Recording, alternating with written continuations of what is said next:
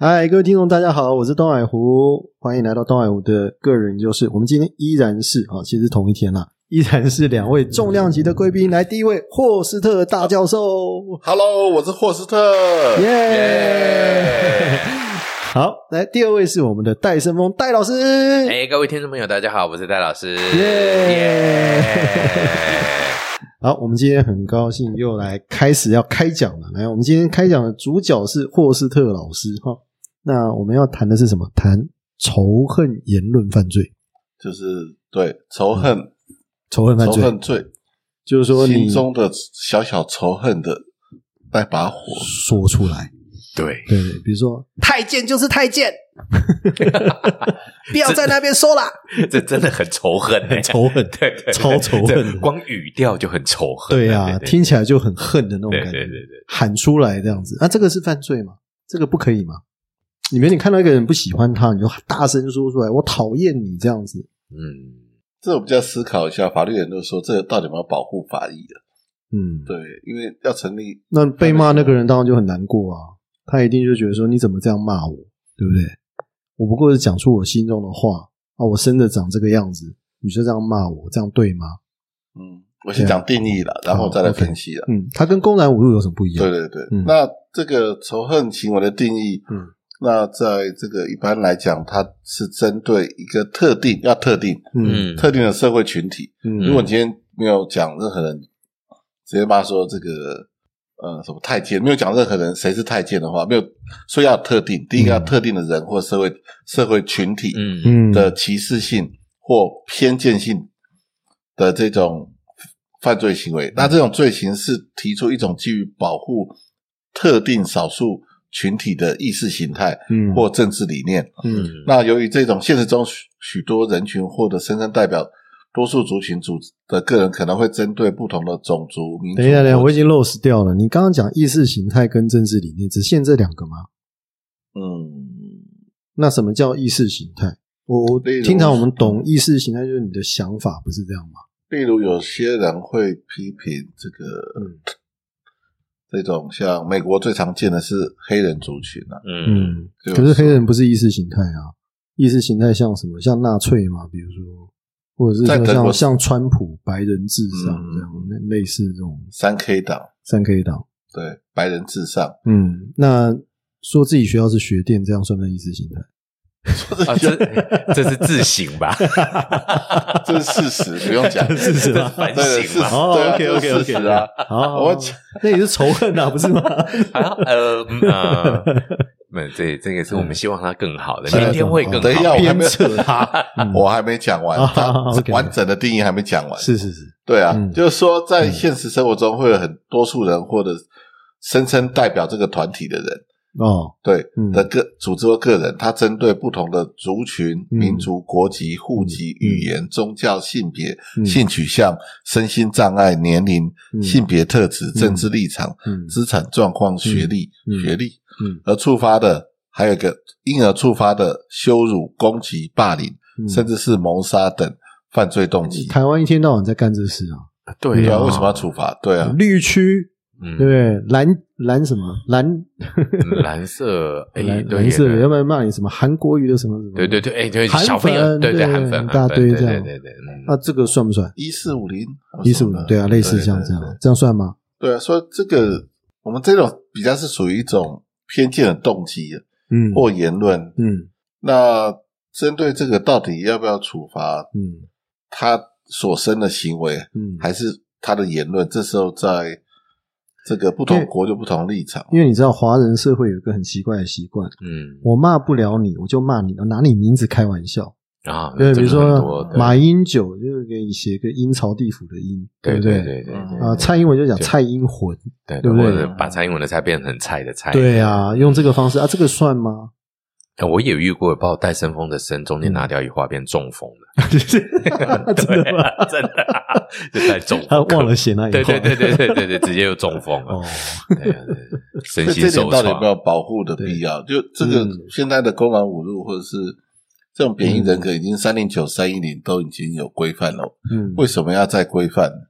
嗯，就是说这里面怎么去划分言论自由跟这个呃，针对这种歧视性言论的？可是这有一个很有趣的经验，可能当然法律部分我不太了解，但是我有一个很诡异的经验呢、啊，嗯就是我在留学的时候，那时候两千零一年吧，我担任嗯东北大学台湾的那个留学生会会长。嗯然后那时候呢，大陆当然也会，中国也会有一个留学生会会长啊。嗯他是江西医科大学，他是去留学，然后取得医学博士。那我跟他其实私底下交情很好，嗯然后呢，我们私底下交情好，那跟大陆人交情好，彼此的互称。那时候他竟然叫我什么的？各位猜猜看，嗯，我叫他共匪，他叫我蒋匪。蒋匪，哦。对对对。哦，对。他们现在叫我们弯弯了啊，对对，他现在变我比较温和一点点。对对，对。以前叫蒋匪，我嗯。说我一想呢，然后但一开始觉得，因为我蒋匪这两个字在台湾实在太少用了，对对对对很少，对对，他们讲是讲了，你才蛮蛮蛮老套的，对啊，超感觉好像二次大战，对对对对 对对，蒋帮了，对对对，类似我说你你们才共匪啊，共匪，对对对，那然后后我们就匪来匪去，匪来匪去，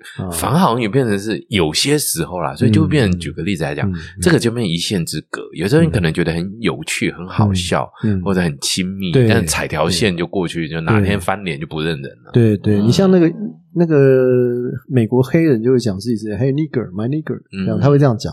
可是如果你是白人讲 my nigger，他就他就翻脸，但 谁讲好像也不行哦，对对变这个样子对对对对对对，对，好像这个东西我们对现在现行法有有法律可以对罚呃，没有这个规范了没。有嘛哈？那在德国上也很难规范，他们就讨论到支持和反对的论点了。嗯那支持论点是认为需要立法去保障一些弱势族群了。嗯那这样子呃也不会妨碍到他基本言论自由。嗯那反过来说，言论自由可能因为这样子或能够确保不受他人歧视啊。嗯我举个例子啊，像很多人就会说你这个死 gay，嗯，但是因为你他这样骂你，你就要证明自己是或不是啊。有些人他可能是，他也不想让人家知道。嗯，所以呢，德国在文件上看到说，呃，这个法律保障的是你的缄默权，以及你没有必要去证明你是或不是啊。如果、哦。对这个其实很重要，因为有些人嗯。对，嗯。因为这个德国教授想的比较细。啊，不强迫你去表态，对对对。嗯。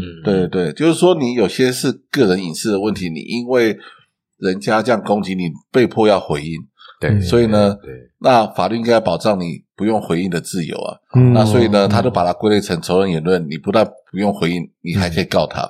嗯那这个是德国的法上的讨论呢，我觉得很有趣了。嗯，它就是基本上，呃，在保护言论自由之下，你也要保障一般人的隐私权上的缄默权，就是、嗯或者是不想被说出来的一种权利啊。我觉得这是我们没有想到的一种论点，嗯我看文献上看到的。嗯那所以呢，德国现在处理的方式，大部分哦都是用量刑啊，就是说，如果今天因为你很难去区分它跟公然侮辱的区别，对，那就用量刑，就是如就是像我们行为人的犯罪目的与动机，你的动机不是很单纯，你今天是羞辱人的动机下的公然侮辱，嗯。我们是不是加重处罚？嗯。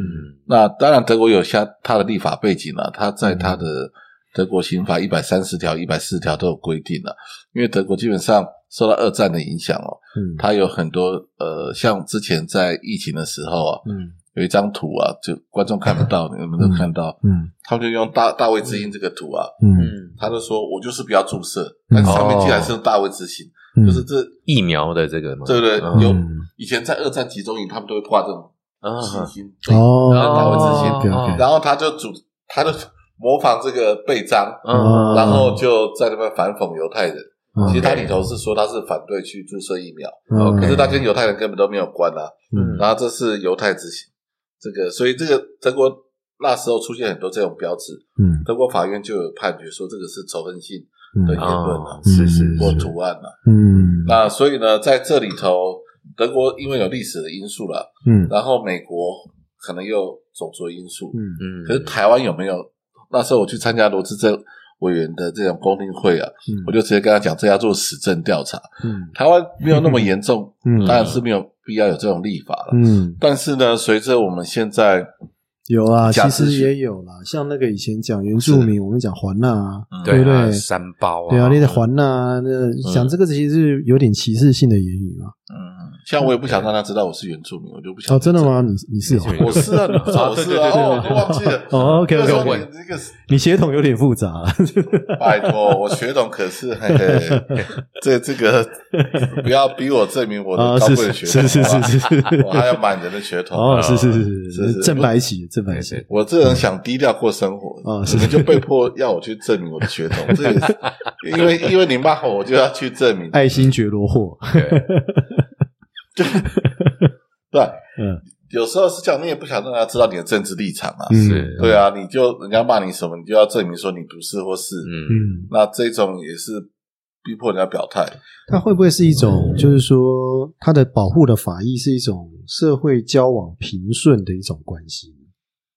就是说，你好好讲话嘛，啊，我们只要好好讲话的话，你互相交往的那个平顺的利益就就会有啊。嗯，那法律秩序本来就是在保障某些社会上面一种平顺的利益嘛。对。不过呢，我们换个角度上面来讲，这种给人取名字这个啊、嗯那或者就是说一种贬低性的这个呃族群区分啦、或者这种发言的这样，嗯心理学上面倒变成是一个很中立去思考的一个行为，就是嗯这个呢，通常会是来自于一个社会资源不均等之下的竞争所带来的结果。哦，所以，我们最常见的举例来讲，通常对于疾病，人们都会有一个，就再怎么讲了哦，嗯疾病我们都还是会有一个，至少区分你是病人还是非病人嘛。嗯嗯，那这个角度上面来讲，所以我们常见有很多的疾病，很容易就第一个就马上就会被污名化。嗯。这个在人类历史上最有名的被污名化的疾病，大概就是这个汉森病，呃我们把它叫做这个呃热身疗养院里面的那个那个叫什哦，麻风麻风病对对对对对，哎，那个汉森就我们嗯以前叫汉生病啊，汉病哎，嗯那就是麻风病。嗯。那其实呢，那早期麻风病，那我们就采取的就是你是这种病人，那你就不能来接近这个呃我们的健康人，嗯。以避免剥夺了我们健康的权利对或影隔离嘛，响对隔离。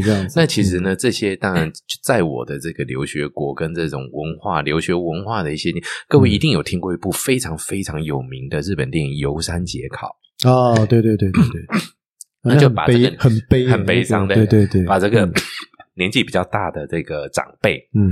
那背到山里面去，嗯那自生自灭。那其实换个角度上面来讲，就是换取族群的最大利益。嗯，所以其实很多时候，如果从心理学的角度上面来讲，我们就会发现呢，某种程度上面的这种污名化啦，嗯。给予名称的这个啊，比方说像刚刚霍老师有提到一个叫死 gay，嗯，那其实很多死 gay，这最近呢，刚好也是日本岸田文雄首相呢，在昨天的一个发言呢，也就是这个二零二三年二月一号的发言，他说，嗯。在他任内短期间内不可能考虑同性爱者，日日文叫同性爱啦，嗯就是台湾的叫同性恋者的这个呃任何的平权的一个法律的制定，原因在于呢，极有可能根本破坏日本的传统家家庭的道德观念或巴拉巴拉巴拉巴拉，他的有一这一串的理由这样子。嗯那也就是换一个角度上面来讲呢，也就是如果说今天呢，他讲的这个角度叫我是呃呃保护比较多的人的一个固定资源呐、嗯或者就是说、嗯、权益啦。嗯，那牺牲你们这些少数好了，那嗯这时候怎么样去区分多数跟少数呢？就给你个名字吧。嗯这时候就出现，所以其实，在日本历史上也有一些很奇特的名字，各位可能不会想象得到，嗯比方像部落民部落，嗯，这三个字，在日本是极为歧视的字眼。哦，真的吗？对，哦，啊这部落名是什么东西？就是歧视在二次大战期间被嗯抓来日本充当工人的朝鲜人。哦，对，是这样，对，哦那这些朝嗯鲜人目前大部分都居住在大阪周边的工业地带。哦，哎就大阪人我我刚开始听这个汉语的用语，听起来好像是那个什么世纪帝国还是什么？对 对对，什么什么部落？对对对对啊，那它叫部落，布拉格部落民。对，那这个部落民哦是很对日本人来讲，有点像是，也许像是印度种姓里面的啊贱贱民的那种哦概念对对对，因为他就是嗯战争的时候嗯被我抓来帮我做工的这些人，奴隶了。对对，嗯那这些人其实很可怜，他们甚至呃，其实他们已经经过改名了嗯啊，那他们已经很多都已经产生嗯这个日日本姓了。嗯，但是因为啊，举例来讲，可能他叫他原来姓李好了，嗯那他现在呃就不写这个李这个字，因为日文没有人姓李，嗯他就用外来语叫李桑啊。哦。但日本还是感觉得到你就不是我们自己的人。哦，那其实二代、三代讲话早就没有口音了，嗯，但是问起来你哪里出生，你是哪边，那他们还觉得、哦，你就是这种人啊，对对对对。哦那这样子，那换一个角度上面来讲，嗯，我也问过，就是刚好我们的同学在讨论这议题的时候，他们也，哎，重点在哪？他们也不觉得这有什么，他觉得因为他们来抢我们呐、哦，对，他一哦。日本当时我们在讨论始终是外人就对对对对对对，嗯，就像我们这些外国人去，我日文讲的再好，对他来讲也是改进啊，是外、嗯外人啊，外人，对对对，嗯。所以如果从心理学的角度上面来讲，这种分内外或给个名字，嗯。变成是某一种多数人自己确保自己权益的某种呃最简单、最便宜的方法。反正我就帮你给个不好的名字，冠上去权对对，那我自己的权益就确保了。嗯，客家人，对，就得啪就丢一个本省的，或者这样那外省就切开来了嘛。哎。嗯嗯，哦，就这个有点道理了哈。就是如果从这种角度其实心理上来讲的话，人还是会倾向于做这种区分。对人会分，对，嗯，但是其实不好，嗯，不好法律才要可是这个说实在话了哈，如果你完全不准许的话，少很多乐趣。比如说最近不是流行那种言上吗？对不对？对地狱梗啊，对这个其实就是找某些族群或者某个人去开一个玩笑。一点三五啊，对啊，类似像这样，对啊啊。就是说你你你其实在这上面来讲，我们可以对任何人去开玩笑。呃，巴黎恐攻其实来自于一个就是《查理日报》，他在开玩笑伊斯兰教，嗯然后啊，引起了这种这也很有名，振奋对对对对，但我们不能够说《查理日报》这样做是违反法律的，因为他很明显他嘲笑另外一个宗教。嗯嗯嗯，啊，但是宗教不高兴的，对，对。但是宪法保障他嘲笑的自由，对，不是这个样子吗？呃，所以这个德国文献这边就有提到我整理的，嗯所以在评估这种犯罪的时候，你必须要考量当事人观点，还有其他层面，这有点像性骚扰，嗯对那几个要件是啊是是，是不只是主观，还有客观，还有嗯上下文。嗯，哦就是说，这有时候我们刑法的保护随着社会变迁嗯越来越有必要在于，像跟骚也是，嗯以前也不是现在也入罪化。嗯那像我们最近越来越关心的这种性骚扰，嗯那我们我们就说，大部分都说是看呃当事人主观感受，事实上根据法规来讲，它其实有四个要件的、嗯。嗯，那同样的，你今天如果是针对这种仇恨犯罪，那这时候法院考量，你必须要针对你为什么要提出这种观点，到底是基于呃娱乐效果，或是你真的基于不良的动机，这其实可以去调查。嗯。还有其他层面，嗯。那如果是针对跟政治动机或是性别动机，例如你为了选票，嗯。例如煽动某个族群嗯。去造反，像川普嗯。整个去国会上的造反，对对对，嗯。这时候美国人现在就要追诉了，嗯。这其实也是一种仇人犯罪。说我们这些都被收买，他明明选票比较多啊，我们要去推翻政府，让他们不能够顺利的这个交接。嗯。那像这种就是你看他动机，事实上有一些行动的话，那这个可以当做一种仇人犯罪啊。嗯。那基于这些偏见而实施的，嗯。那所以呢，今天这个有立法的必要在于，随着我们的网络哦，尤其是网络嗯或媒体，嗯。像那个川普是用推特，推特力量多大？嗯。嗯那他在推特写一写，就一堆报名，就是国会上上嗯去那边嗯烧杀掳掠的。嗯嗯。那所以呢，我们现在像我们这个 p a c k a g e 像一堆网络上的一些嗯。媒体，他在网络上，我们现在对言论也没有管制嘛，嗯所以呢，在这种状况下，我们是不是有必要先立法去预防未来可能嗯。呃有有些人可能有他的政治目的，现在大选也要到了，嗯。那有他的政治目的。还有一个我要提的建议是一个法律漏洞，嗯。这些立法都无法针对我们最近很流行的声伪技术，嗯。在网络上哦仇恨，，deepfake，对对对嗯。对对，就是，说有些人是用 deepfake 的状态放在网络上，嗯。那他也是基于仇恨犯罪的。那德国在这两年也在修法，他把他原来公然侮辱罪再加上一些要件，嗯要处要处罚一些这些呃利用声伪技术，所以呃台湾目前哦必须要先看各国的状况哦。嗯。那有可能我们呃可能明年要大选哦，或者是台湾现在因为政治情势或两岸关系哦，可能会有一些政治人物或一些少数有心人士就利用这种仇恨言论得到自己的利益。嗯。那像这一种的话，我们是不是有办法先去做预防？嗯。那这可能牵涉过广了，所以呢，我我在立法院的建议是说要做法实证研究啊，嗯。就是说到底有没有这个必要性呢、呃，第一个我们要看有没有立法必要性，然后到底有没有可行性呢、到底你这个立法呃有没有它的难度会不会很高？这个我们也要去讨论了。嗯搞不好弄不好又变成前置言论自由，像现在嗯 NCC 对不对？对啊对啊好，我对们的对对我们的王王王王姓同事去做 NCC 委员，嗯他每天要处理就是这种嗯像之前的中介法那个网络言论。嗯那像这种其实都是很敏感的。嗯那这个其实，在立法上有高度的争议性。嗯那就是说，我们现在呃有没有必要？所以，我们犯防系的好处就是，嗯我们可以做实证研究，嗯等有具体的证据或实证出来，我们再做适切的建议了，而不是很多立法，我们以前过去的刑法学的都凭空想象。嗯。那我们就是在做评估之后你。现在讲这样，会让我觉得好像是泛盲系这节目这样。没错没错，我们今天就是 呃来国立中正大学今天的干爹是这个，我们这个这个电台也受犯防系的，我们有抖内吗？没有，就是说我们犯防系两大王牌来对对盖台的。对对对，盖台盖台，诶，怎么现在收播变成那个犯法的官网？呃，招生官网。幸好现在香港教授这个没有在我们旁边，对对对对。我们现在一个箱子就要去投。我要一战二，这。我们接下来就是有关犯法宣传，所以 那接下来我们要不是，你先等一下，你先讲，哎。我先我先想一个问题是。啊，我们把这个几个讨论层次划分一下，是。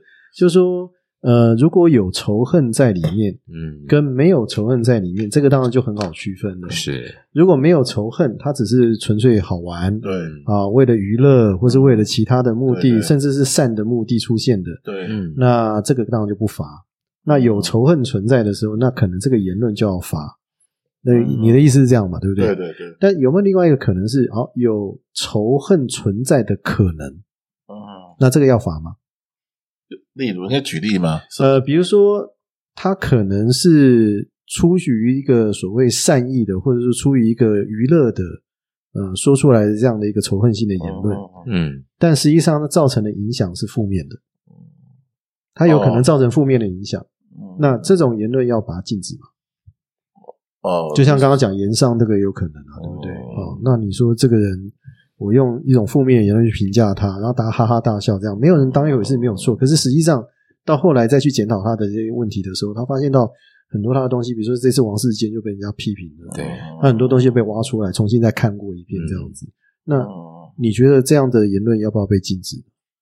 我觉得还有另外一个要思考的，就是嗯其实因为我们家小朋友会看言上，嗯很快他就学会了。对啊，对，就这种教育传承每每一个人用这样的一个对话的方式，嗯是不是适当？就是说，对这个社会来讲的话，当然，如果你要禁止的话，就变成说你你对艺术也是一种伤害嘛。对，不因为其实某种程度是一种表现的手法啦是，但是其实这种表现手法，就是因为它之所以突出，是因为它不被社会一般所接受的方式。嗯擦边球的。对对对，那这个东西要不要也纳入在规范的范围内？还是说它没有办法被规范？所以德国就只能用量刑了。他觉得最没有问题就是你就加重处罚就好了，还是罚？但是就是量刑上面就是从去考虑。呃看这个三零九，嗯，因为德国有一些受到纳粹的阴影下的立法了，那台湾是没有。嗯那它都分三类，一类就是公然侮辱类，嗯然后加一些仇恨言论，它就就是给你加重处罚。嗯。那当然，德国刚才我讲的一百三十条第三项，嗯。它是任何人在国家社会主义统治下就纳讲纳粹的，嗯，就因为我们没有纳粹历史，所以对他们来讲，把这种放在条文上是很很正当的啊、对对，就是说你在呃，他曾经有那一段嘛对啊，就是说你有那些纳粹的标志啊，嗯然后扰乱公共安宁，嗯。他们就可以处罚。这个，因为他们有那一段历史，我们没有。嗯，那所以呢，他们有那个杀猪哎、其实我倒是，因为我完全跟德国没有任何的连接，但是蛮想了解一下，嗯。纳粹是德国自生的东西，对不对？嗯，国应该家社会是哦主义。不是外面进去的嘛？应该诶要算外面进去吗？应该奥地利先的吧？啊你不能说希这特勒，就是我觉得他的温床就是我们要讲国历史就是家社会主义啊，对啊，就是因为一战的时候不平等待遇，啊然后一群不满的军人和一些政客，再加上口才很好的其实其实如果这要找阿辉来讲，他嗯讲讲的比较精彩。他说有比他还激进的，对啊，他都记得很熟了。嗯就说其实听说希特勒不是最激进的，所以其实实 等于也就是说，德国对纳粹的禁止，有点是禁止自己国家的人在做这方面的思考，这样的概念嘛？嗯呃，因为二战其实胜者为王嘛，因为他败战败了嘛。我们就是因为他有连带的集中营的事件，是是是，对。其实如果他没有虐待那些集中那些犹太人，有那些集中营死了六百万人，嗯，我想就像一般的战败国处理就好了，因为他做了太多违反人道的种族灭绝的事件。我觉得有点像是国泰国家被迫的要表态，说他们要对过去那一段要反反省，这样。是变这个样子，对啊。有点那个味道。因为我们怎么看日本，日本都不搞这种事情。哦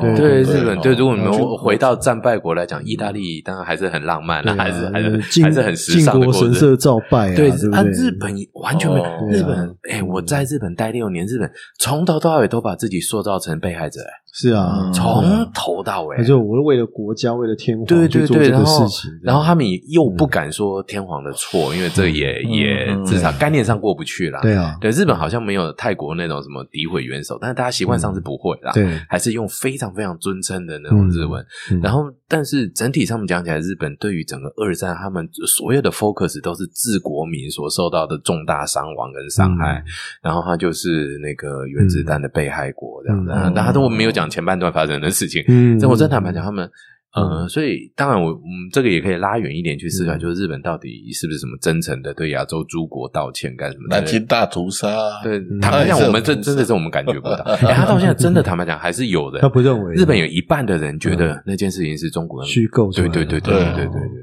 这个民意不低耶。嗯嗯，这个倒是啊，当然，战争的对对真相跟内容，当然当时的人才能讲一切啦。现在嗯过了七八十年了，当然也能讲的人越来越少。就像对慰安妇的看法好像也不大一样，他们超跟级不一样对跟韩韩国还有台湾都不一样，对他们甚至觉得这是让那些女生拥有光荣的一足够生活能力的 好方法。解决社会问题的方式。对对对，所以所以我觉得这个哎，真的有蛮荒谬的不太不太一样的思维了。对哦，历史的该怎么去解释它？嗯，我觉得德国是因为它接近亡国，你看东普鲁士都没了，嗯，一个国家被四个国家瓜分，对啊，他在这种情之下，他一定要表现自己最大诚意，嗯，道歉是吧？不止道歉，要下跪，下跪，德国总理哦不然对啊，还下跪，嗯。嗯。在犹太对在华沙对犹太人的坟墓下跪的，应该只有德国总理做得到。嗯。然后他也愿意大量赔偿，嗯。然后在刑法立法上，只要任何有纳粹的标志都是重罪，嗯。手势都是。嗯。之前有一个大陆在柏林布兰登堡门那边一举手就被抓去关了。哦，真的吗？对啊，所以我都跟跟我的同事说，不要这样乱举手，他最喜欢乱举手。好。我不要讲知道呃我说带你去德国，你最好手要绑起来。犯罪对行为，我就我就应该他的手就会开始 会举起来，嗯。所以在德国把它看成那么严重，因为他们已经觉得这已经接触到亡国的境地，所以他就嗯尽可能卑微、谦卑、谦卑才让它变成一种禁忌就对了。对啊，你变成禁忌，然后已经内化到他们各种法规了。嗯，那所以他们认为有立法必要。那 OK，如果删除到纳粹的问题，就只剩下量刑。那美国、加拿大是针对种族了，他们嗯哦，这个对他们种族也是在美国呃黑人的最近又有一个案件，嗯啊，这是黑人打黑人呢。对啊，把对把他弄死了。之前是弗洛伊德，现在又有一个黑人叫什么？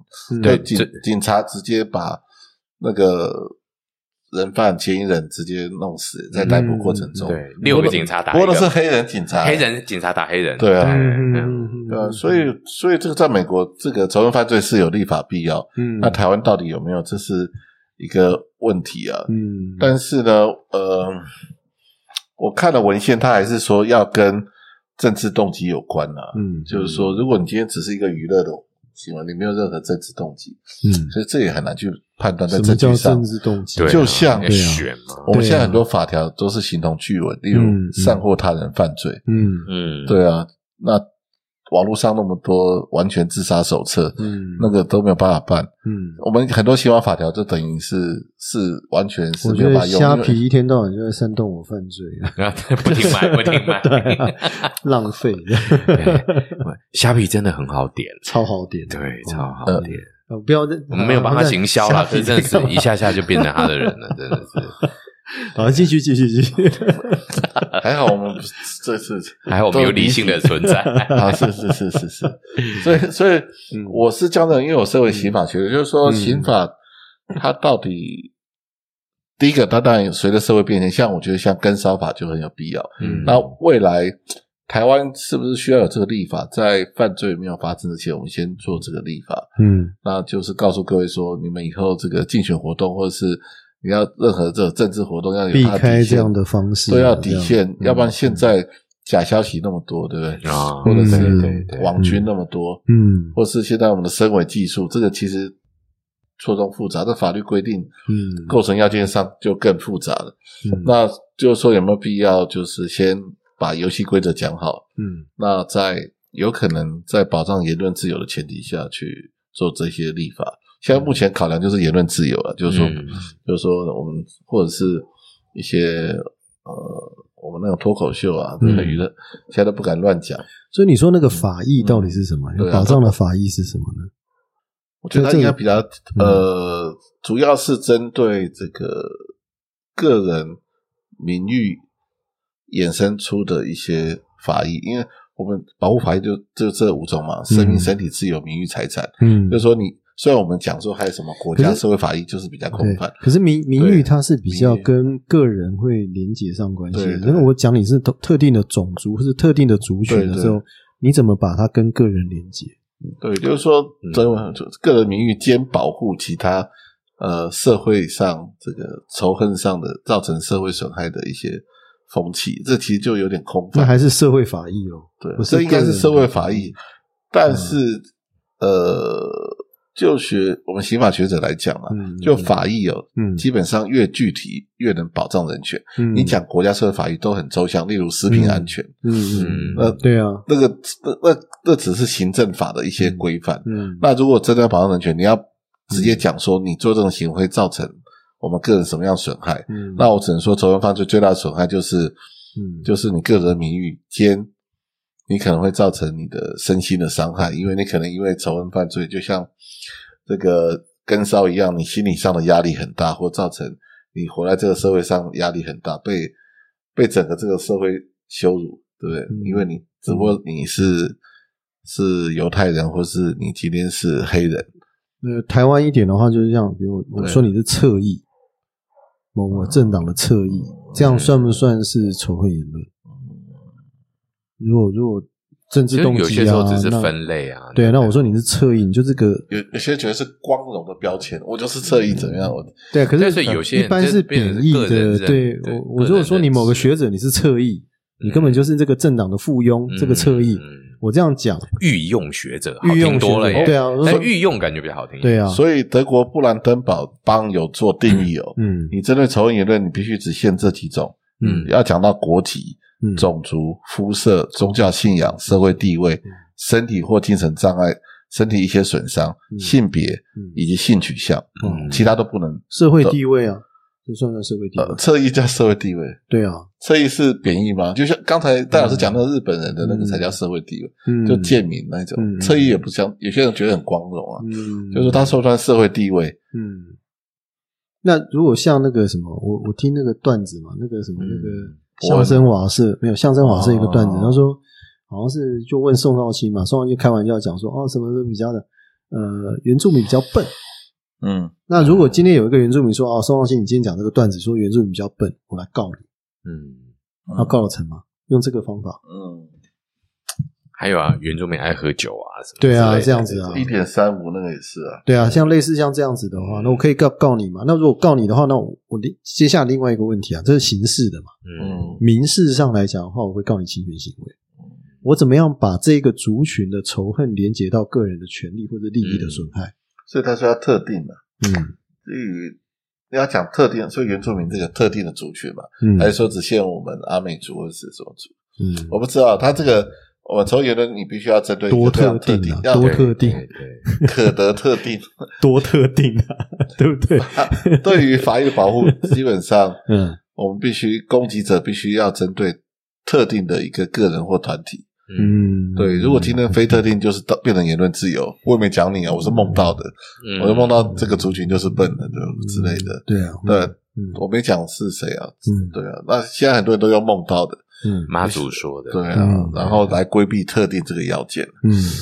那这个法律上就很难去规范了，只能用涉违法。嗯，之前有个外劳便当事件，我也没说是，那原来是记者造假，哦，就是之前就那个菲律宾案，就是这嗯那个渔船案件嘛，嗯。所以一直很排外，嗯。就说有个外劳便当要去把便当被羞辱的事件，嗯。后来发现是那记者对。乱讲的对，对对对，可是后来没有任何罪名，因为他没有嗯特定讲是新北哪个便当店，对。他只说新北市的便当店，哦，对所以法律上你没有特定的话，只能用涉违法。那未来就是说，这个如果今天要用刑法去制裁的话，可能嗯。你你你要针对某个特定族群，可是你说这个原 原住民都很笨，嗯，这个到底有没有特定？对啊，都很笨。嗯，对，因为他讲的是一个族群嘛，对啊嗯，你讲的没有特、啊，然后是一个评价嘛，那我们也说台湾都很笨，你选出小英当总统，那你会不会盖台？就台湾都很笨，你选这个人当，我们很常讲台湾人怎样怎样，中国人怎样怎样，日本人怎样怎样，就讲这个族群都是这个样子啊。对啊，对啊这样好像没有特定。它只是一个分类的话，对啊他都说你这个言论自由啊，对啊。不过我觉得最主要还是听到的当事人的感觉啦。对啊对对，嗯我觉得这个是一个最重要的，就是当事人认定到的东西。对啊对，所以等于换个角度上面来讲，人还是应该保有这，也不是应还是应该，而是人天生就会有这种。呃，因为资源争夺啦，嗯或者就是说分配上面的嗯你多呃你少我多的这样的一个倾向。那嗯我的话，呃，是我族群，其实动物本来是这样，是我族群，是我家族本来就有比较多的东西嘛。嗯，所以如果从这个角度来讲的话，我们用一个比较最最 cheap 的、最便宜的方法，让对方不能跟我分享共同权利。嗯那最简单的方法，当然就是给他一个这种啊、呃污名化的分类啦，嗯或者一个描述啦。嗯让他被剥夺于呃，让他被剥夺于这个相关的福利之外，嗯我觉得这可能是人们天性中避不掉的部分。嗯那变成呢，当然每一个人，呃，这可能就会变成是案件式了。嗯，所以举例来讲，当然早期我们嗯我就必须这样讲。嗯我当兵的时候遇到一个很有趣的时候，那是一九九七年发生的一个案例。嗯在我们那个年代，当兵之前不能出国，好像理所当然，嗯好像觉得很理所当然，完全没有任何问题。对但一九九七年的七月多还八月多的时候呢，有一个台大法律系的，真的忘记他，根本不知道他叫什么名字，不知道是谁。哦然后呢，他只是觉得呢，为什么呃我的女朋友毕业就可以去美国念书，那嗯我却不行？不行对嗯，就心生不满，就嗯。本也不知道怎么回事，反正就搞到后来就大法官就释宪，嗯。然后释宪的结果就是呢，国防部违宪，哦。你不可以控制人民这个旅行什么哇哥的自由嘛，自由对对对对对对嗯嗯，哎，也就是这样。也许搞不好原先大家都觉得对嘛，本来就这样子，对，然后其中有一两个个案觉得不对，something、something Wrong，wrong，对嗯。对对，这样子，嗯。然后才去建立出另外的一个评价制度。嗯。哎，我觉得这个也许就会是社会结构变化的一个开端。嗯对，所以比方说像早期，也许同性恋者可能就会变成呃死 gay，嗯。那所以甚至很多的同性恋，也许他们也觉得哎，彼此之间的哎，我们是什么什么死 gay 嗯。什么什么，嗯。但是渐渐渐的，哎，这个名词是不对的。嗯。那或者说，比方说像呃，早期应该还没有同性恋这三个字的时候，应该叫娘娘腔啊，嗯或什么类似这样的一个名词。嗯嗯那当然之后呢，有这个呃齐家威先生啊，或什么什么这些，我们就算是在同志的这个人群上走前面的朋友们啊，嗯一步一步推展到最后走到了某一条路上面去。我觉得这个可能就会变成是现象发生之后，一步一步要去推展跟改变的东西了。嗯，就是但是那个个案是很重要的。对，不过社会就本来就是在这个挑战竞技中去做进步的嘛，它对是对对对对。歪歪斜斜，它不是直线前进的，嗯。它是互相拔河这样做进步的。对，反反而压住了，我觉得反而不好。那我在想说，这种仇恨言论，其实法律工具有很多去可以控制它啦。嗯，就是说，它有没有必要一定要用到刑法层次这个部分去做控制呢？对。我不知道霍斯你的感觉怎么样？哦，刑法学者会说这个它是最有手段性啦、嗯。呃，这个真的没有办法用行政法或民事解决，才都用到刑法，因为它有它严厉性。嗯。呃，所以我一直在想说，像我初步看一下，台湾应该是没有这必要，因为台湾呃很多时候你很难证明因果关系啊。例如我们台湾很多呃公民，呃之前有一个小模在网络上被攻击，他很烂，他就在家里跳楼，嗯。然后这种说不定网络霸凌致致死，网络霸凌致死，那这样需不需要立法？当然是没有必要。嗯，那就刚刚戴老师讲的那个霸凌的话，你去死了，到底是他杀还是自杀？对啊，对啊，对啊对啊，对啊，因为每个人心理的承受度都、都不太一样，嗯。那这时候因为呃，我觉得这可能就需要我们我们个人，这属于比较属于个人特质的，要怎么去建构出一个比较合理的防卫机制了。就是说你在选择这种压力的时候，你不会想到去跳楼。其实这个，因为我也很难去回答这个问题，因为这可能也牵涉到就刑法只能讲究。呃，法律的构成要件啊，有没有保护法益啊？嗯，那我们只能从这手最后手段性。嗯，那我们都从第三条教科书去背，只有什么因刑法性啊？对对对，刑法必要性啊，还有最后手段性。嗯，那我们学者只能从课本上告诉我们说，有没有立法必要？嗯，你要你要有这几个要件啊。嗯，那到底有没有处罚的必要？嗯，那有没有因刑法性？有没有保护的法益？嗯那从这论点去看一下，然后再推出结论。嗯那似乎目前来看没有这个必要。假设嗯我们的国家已经像美国种族冲突那么严重的国家，嗯那或者是像德国，它可能因为二战的关系，嗯那可能有立法的必要。就是说，我们在评估的时候也要看我们是不是跟外国的这种我们叫做法社会学的分析嗯要做好，那而不是只有抄外国的构成要件了。嗯啊，所以呢，在所以这个还是要做实证。那初步看起来好像目前没有做这个这个仇恨罪立法的。那你觉得要怎么样预防这种仇恨？我们一定会从三级预防，或者说从教育做起。犯哦犯罪学者最喜欢讲三级预防，嗯对，这个不行再用法律啊。那哦基本上教育要做好啊。所以法律是最有手段的，对啊基本上还没有到用用到这个部分的程度。对啊对啊嗯，还要看社会的这个氛围是怎么样的。对啊，我觉得增加社会包容力，可能也是一个必要的一种想法。嗯嗯，我觉得台湾社会包容力蛮大的，对，所以其实整体就你你叫你的，我不理你就是我过我的哈，这是一种，但是这样子的嗯。难免还是一种冷淡式的嗯。包容啊。嗯。也就是说，我觉得一些呃横向的交流跟彼此的认识是一个重点。嗯，嗯对嗯因为其实坦白讲，像以我个人的生命经验来讲，从小到大真的也因为还还算会读书的关系，所以我一嗯直觉得人类就应该就是一点就通，坐在教室里面很很 clever 这样的，对对，应该是这样的哦人生才对但当兵这样的一个两年的经验，让我知道哦，原来不会写名字的人还是存在的。对对 对。对对，哎，那种叫他大学兵还是那个比较那个，对对，那叫他背一些嗯特例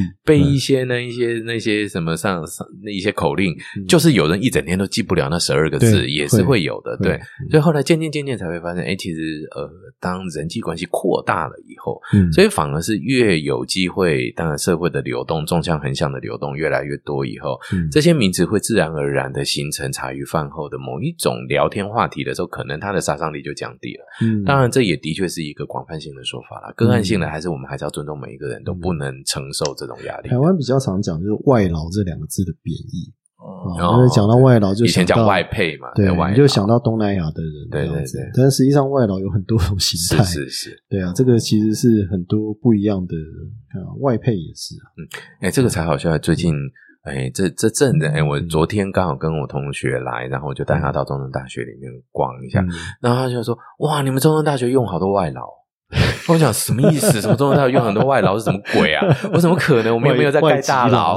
对，我说我们又没有在盖大楼，怎么可能会有外劳？什么东西啊？嗯他想说没有啊，你看这个，你看这个嗯，他说黑黑的，他什么什么什么？啊我说那可能是那个东南亚籍的交换生，嗯，还是哦对，因为交流又重新开始了嘛。对，这个就是我说你嘴巴不干净哎，你拜托 好吧。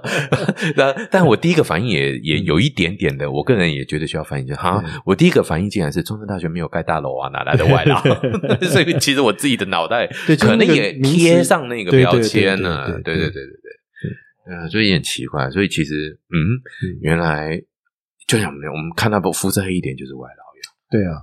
会变这个样子，哎，跟我去日本留学的时候一样，因为我肤色黑一点，他们也说我是泰国来的。真的吗？对呀、然后进不到我要毕业，终于到新加坡了。还没跟他核实，沙瓦迪对对，卡纬纬度稍微高一点点，那就其实，还好，我觉得我们台湾人都很热情啊，嗯呃，很友善，是是他对不同族群都还蛮友善的。嗯，那那真的是特例中的特例。如果遇到一些非常歧视性或攻击没有，性的人，我跟你讲，你要去看低卡，低卡一大堆不友善的外劳言论啊。哦，对对对，其实那种，但是我想键盘学生之间就是这样子。对啊，对。对啊，他们就是这样喊啊，哦，嗯，对啊。啊，你说这个言论你不规范，好像也怪怪的，嗯，对不对？但有没有严重要到刑法规范？嗯。我的我的想法是这样子啊，哎，但是我看过低卡很可恶的一个，就因为我日本回来，他们就要带赏嘛，对不对？然后友善言论就会给我写带赏的那个赏写桑树的啊，桑，对对对，上然后真的有人告把带赏的赏写成那个丧事事的丧，哦，对啊对啊，有的会这样告他。对啊，我还记得我当助教的时候，也是一直在 BBS 攻击他。哦其实他他很痛苦，我们还送花给他。对啊对啊对啊，其实那那时候我们在旁边看也是很痛苦。这个就是一个霸凌的现象或者什么，用那种言论啊，他自己没有自觉，但是他就是哪有学姐骂人，就是尽量用想办法，用生动你会痛苦的方式骂你，要不然骂你干嘛？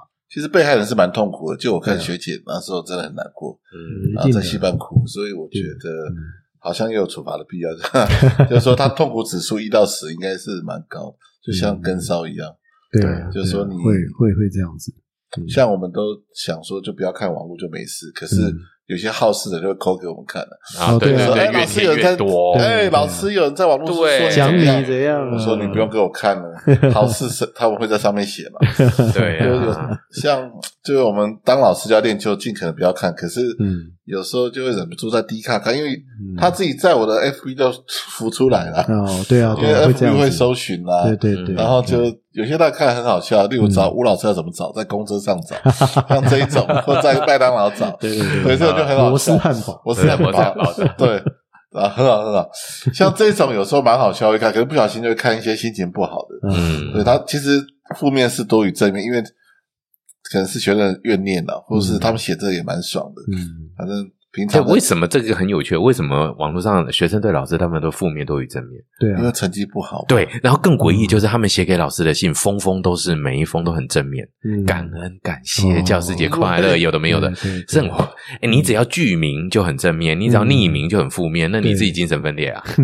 对啊，我就很想是刚才觉得透过节目你要，确定是同一个人写，的。诚恳呼吁你们精神分裂啊！对啊，好事 对，我们现在是在心理治疗，对不对。呃，我呃，我们学校学，我们今天不是怪学生啊，要先讲一下，等一下说这三个老男人又在抱怨，老直男在干嘛？对啊，这个抗压性那么低，还当老师，再开始骂，嗯，呃，所以所以结论还是不用立法，就是大家自己修炼嘛。但是大家要注意这个行为啦，就是说这个行为基本上还是要需要控制啊，对不对？而且不好啦的真的对不好。对啊，我们还是要有社会正向的意义啦。比如说，我们这个是健康的节目，对，要让各位网友、听众要健康不。要在网络上面骂老师了，对对对 老师都很玻璃心，老师也是有血有肉有感情的。对，我们也很脆弱的，我们只会拿你的分数开刀 我也不知道是谁啊，开错刀。啊。对，好，那我那我们今天就谢谢这个戴老师，还有谢谢这个霍斯特老师，好，是给我们带来这个仇恨言论的讨论。是好，好，那这个如果大家有什么不同意见的话，欢迎大家在我们的这个 FB 的粉砖上面，或是 Apple Podcast 上面留言，这样子。好，好，我们期待在很快再遇这个邀请两位再来做我们的 Podcast 这样子，没问题。每次都收获很多，这样谢谢感谢感谢，那我讲什么？呃，寒假愉快，快结束了，这一句好愉痛快，好痛，还有一个礼拜啊 还有一个礼拜啊反正我已经好上班了快哦，真的好快哦，对啊。不过没关系，啊寒假结束就是暑假的开始了。我休假，我现在在开始休假中你，休到什么时候？九月吗？呃，不知道看心情。啊，好棒哦！应该也休一休啊！不，我也快要可以休了，我还有三年半了，对对。有假不休，对不起父母啊！对对对对对。休假都在家里，我都想出国。好，那今天谢谢大家哈，拜拜，拜拜拜拜拜拜。